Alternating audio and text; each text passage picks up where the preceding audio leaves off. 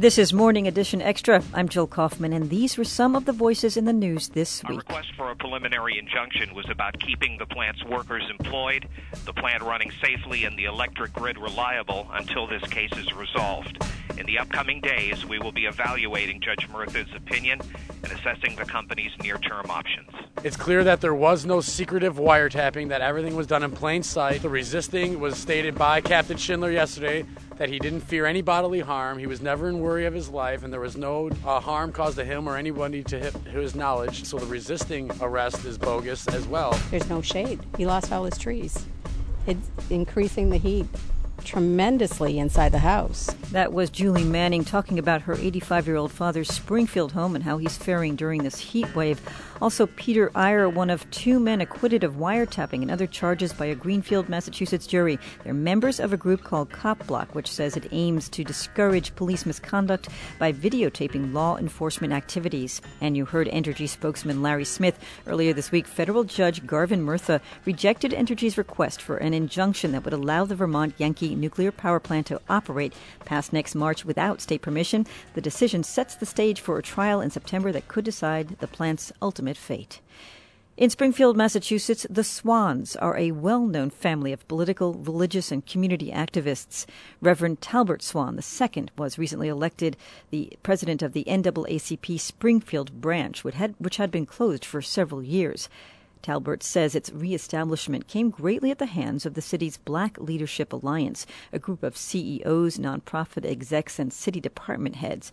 And he told me that while the needs of African Americans living in the 20th century were very different than they are now, the 102 year old organization, best known for its civil rights activism, is still needed. The, the needs back then, when it was originally constituted in Springfield, had to do with basic human rights. Uh, the right to be treated like a human being, to be able to sit down um, at integrated lunch counters and, and, and, and be able to check into hotels, although that wasn't um, uh, the prevalent practice in the North. Uh, many of those uh, types of issues were still of concern. Today, we have problems that need to be addressed by organizations like the NAACP, such as the educational system in our city when we have an educational, a school system that is predominantly African American and Latino, and the dropout rate is well above 50%. And there's a direct link with the lack of education and the crime rate and the poverty rate. Uh, so that needs to be addressed. The, the health disparities between the majority community and communities of color need to be addressed.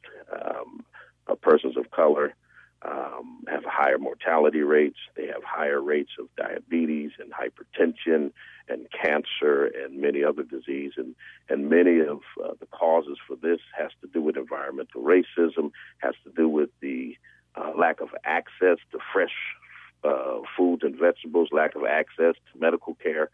And then there, there still are social justice issues that exist. Um, within the criminal justice system and all other systems in country and in our city. So the NAACP is still viable in 2011. And, and, many of those issues are also being addressed by other organizations. So do you become a part of the conversation and a part of the policymakers in, in some respect in terms of uh, the research perhaps and the, and the energy? Um, or, or is the NAACP able to lead stronger than other organizations have been doing thus far in Springfield on, on some of these matters? I think the NAACP is poised to be the leader uh, when it comes to dealing uh, with these issues that affect communities of color. Of course, we will work with other entities that are um, that are working on these issues, uh, and where they have already shown strong leadership, then we will partner with them and follow their lead. Uh, but I think there are many issues that that we we need to address that have no real person or entity that's out in the forefront leading the charge for change. Back in 2000, between 2003 2005, there were a lot of discussions across the country, not only in Massachusetts, about civil rights uh, as compared to um, gay rights and same sex marriage. And I know that you and others, Coretta Scott King, um, uh, Reverend Jesse Jackson, wrote about this in different in different areas, uh, saying that gay rights and, and civil rights for African Americans are, are not necessarily the same and shouldn't be discussed in the same pot. I just wonder how how do you handle that? Well, I don't I don't believe that any young person or or older person for that matter uh, should be harassed, bullied, mistreated, or discriminated against on the basis uh, of their sexual orientation any more than I believe they should be on the basis of of their race or ethnicity. Um, so, as far as that goes, uh, we definitely will be advocates that everyone is treated fairly.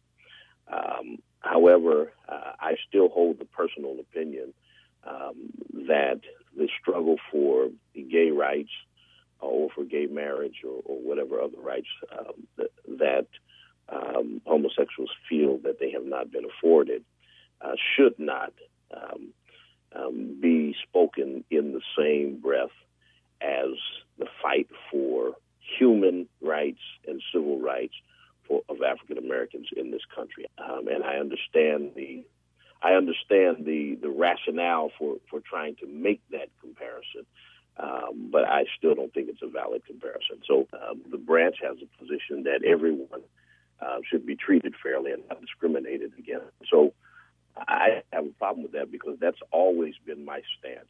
Uh, my my problem uh, has been the comparison um, of of the civil rights movement and the struggles of African Americans um, for uh, justice and equality in this country uh, with various other movements, and not just not just the the uh, movement for for gay rights. There have been others that I think have tried to hijack uh, the civil rights legacy. I mean, we had, for crying out loud, Glenn Beck trying to hijack the civil rights legacy, and, and we had. And, uh, I'm sorry, Glenn Beck's was take was it uh, the Republicans are are um, struggling with issues, or what was his? Um, I well, actually don't know. he, he, he, basically was saying that um, that Dr. King and he were on the same page, and so when they went to Washington, I, I really don't know what they were crying about in Washington, other than uh, they don't want Obama in the White House. But but but they claim to be uh, the the holders of the torch of the civil rights movement. Because I, I, don't think it's a valid comparison. I see. All right. If you had to say there is a number one issue that the NAACP in Springfield is going to address, what what would that be? I think I think we need to address the issue of education and its link to violence and poverty. Talbert Swan II is the new president of the Springfield branch of the NAACP. He's also pastor at the Spring Hope Church of God in Christ in Springfield. This is Morning Edition Extra. I'm Jill Kaufman.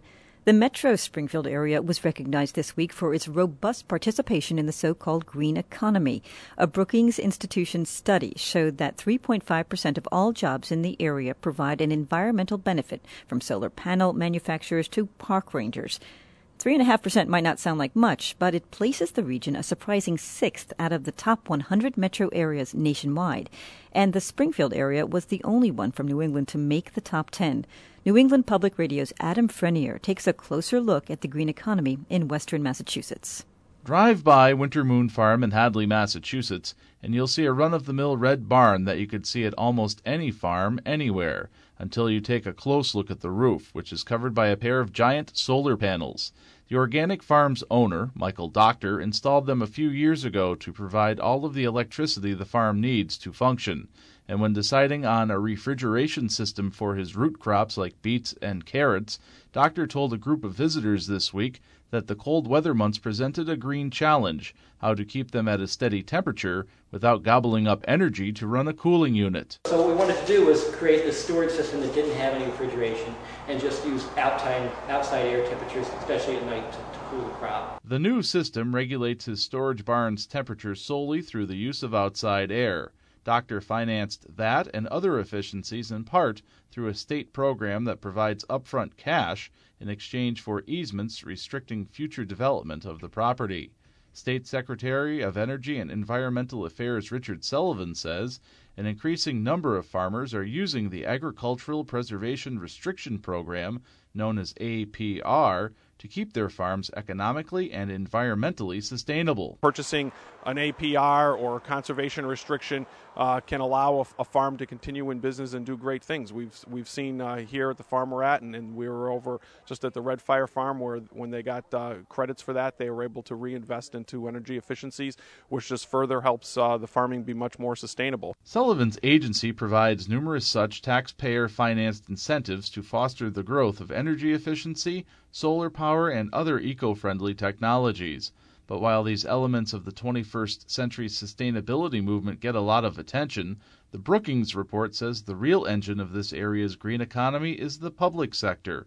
Conservation agency workers, regulators, mass transit staff, they account for 60% of the 10,000 green jobs in the Springfield area identified by the report. Co author Jonathan Rothwell says that actually puts Western Massachusetts a bit behind the times. In terms of the newest, fastest growing clean tech segments, the Springfield metropolitan area is is lagging uh, areas like Boston and many other places around the country. The Brookings study found that green economy jobs in the Springfield area have increased more than 5% since 2003, and Governor Deval Patrick has made a big push for boosting the green economy in the Bay State and creating a workforce to match. With state help, Greenfield Community College, for instance, is pioneering a program that trains students to work in the field of energy efficiency and renewable energy. Program coordinator Teresa Jones says she believes that more growth lies ahead, particularly as institutions and municipalities become more involved in sustainability. So that means they need sustainability directors. They need facility managers who can do that. They need purchasing people who understand it and physical plant folks who understand it green communities need people to understand how that works and then to administer them. So there's a lot of places where you might not be swinging a hammer up on a roof, but there's going to be growth in the green economy. There are green jobs available now, she adds, but sometimes her students have to create their own opportunities. People are finding jobs, and they're having to work hard at it. I mean, some really having to work hard. A, a number of them have gone out and started their own companies, which is terrific and very typical of this area, going out and start a small company and grow it from the ground up. Uh, people have done internships that have parlayed into jobs, but really a lot of people have been able to find jobs locally. It could be well worth it. The Brookings report finds that green sector jobs pay $3,000 a year more than the average for all jobs in the Springfield area. For New England Public Radio, I'm Adam Frenier. Now, on to a not so green topic. Drivers have watched gasoline prices gyrate up and down and up this summer. And some politicians, like Vermont Congressman Bernard Sanders, are calling for a crackdown on speculation in oil commodities. But commentator Michael Lynch says the day traders really have little lasting influence on the prices we pay at the pump. Vermont Socialist Senator Bernie Sanders and even some capitalists say speculators are distorting the price of oil and they are calling for regulatory intervention. Fundamentals, they say, do not justify prices of $100 a barrel or more. To them, and many others, the problem is the presence of speculators gambling on commodities, using borrowed money and high tech trading instruments to magnify their impact, to the detriment of the economy in general. Sadly, this reveals more about their ignorance of the workings of the market and their desire to blame someone than about the role speculators actually play in our economy.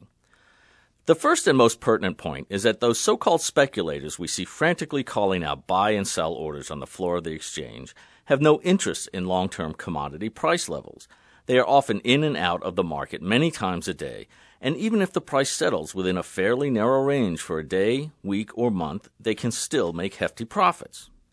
Instead, it's those who would be considered benign investors who are more likely to drive prices up or down long enough to affect the economy oil producers or fuel buyers hedging their long term production or consumption, or groups like mutual funds, which consider commodities to be a good investment over time, will move prices in a specific direction.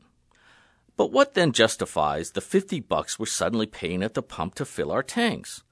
John Maynard Keynes, after losing a fortune, realized that it was not economic fundamentals that determine prices, but traders' perceptions of where those fundamentals are headed. If the economy is weak, but they anticipate a boom, stock prices will rise. And if there are fears of greater oil supply disruptions in the Middle East, oil prices will rise high above what on the ground supply and demand data would seem to support. The second point is that speculators are revealing prices, not directing them.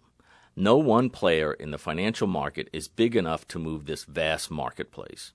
The huge number of buyers and sellers makes it difficult for anything other than their general expectations to change prices, and those expectations are what set the price. If these speculators thought the price was too high, they would be inclined to sell. That they are not doing so at present tells us what the aggregate perception of the appropriate price level is. And however much bubbles might be undesirable, they are neither new nor created by lemming like traders huddled on Wall Street. The recent real estate and dot com bubbles involve buyers and sellers all across the country. And the most famous of all bubbles, the Dutch tulip bubble of the 17th century, certainly did not involve sophisticated financial instruments or computer aided tulip trading programs.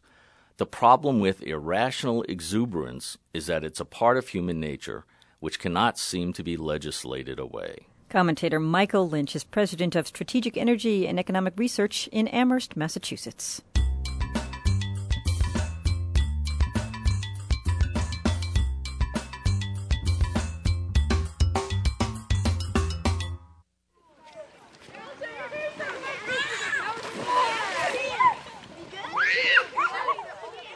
Hear that?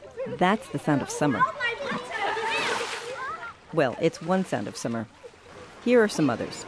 Sorry. Small hot fudge? Can I get a strawberry milkshake? Yep. What size? They're small and large. Large. Large.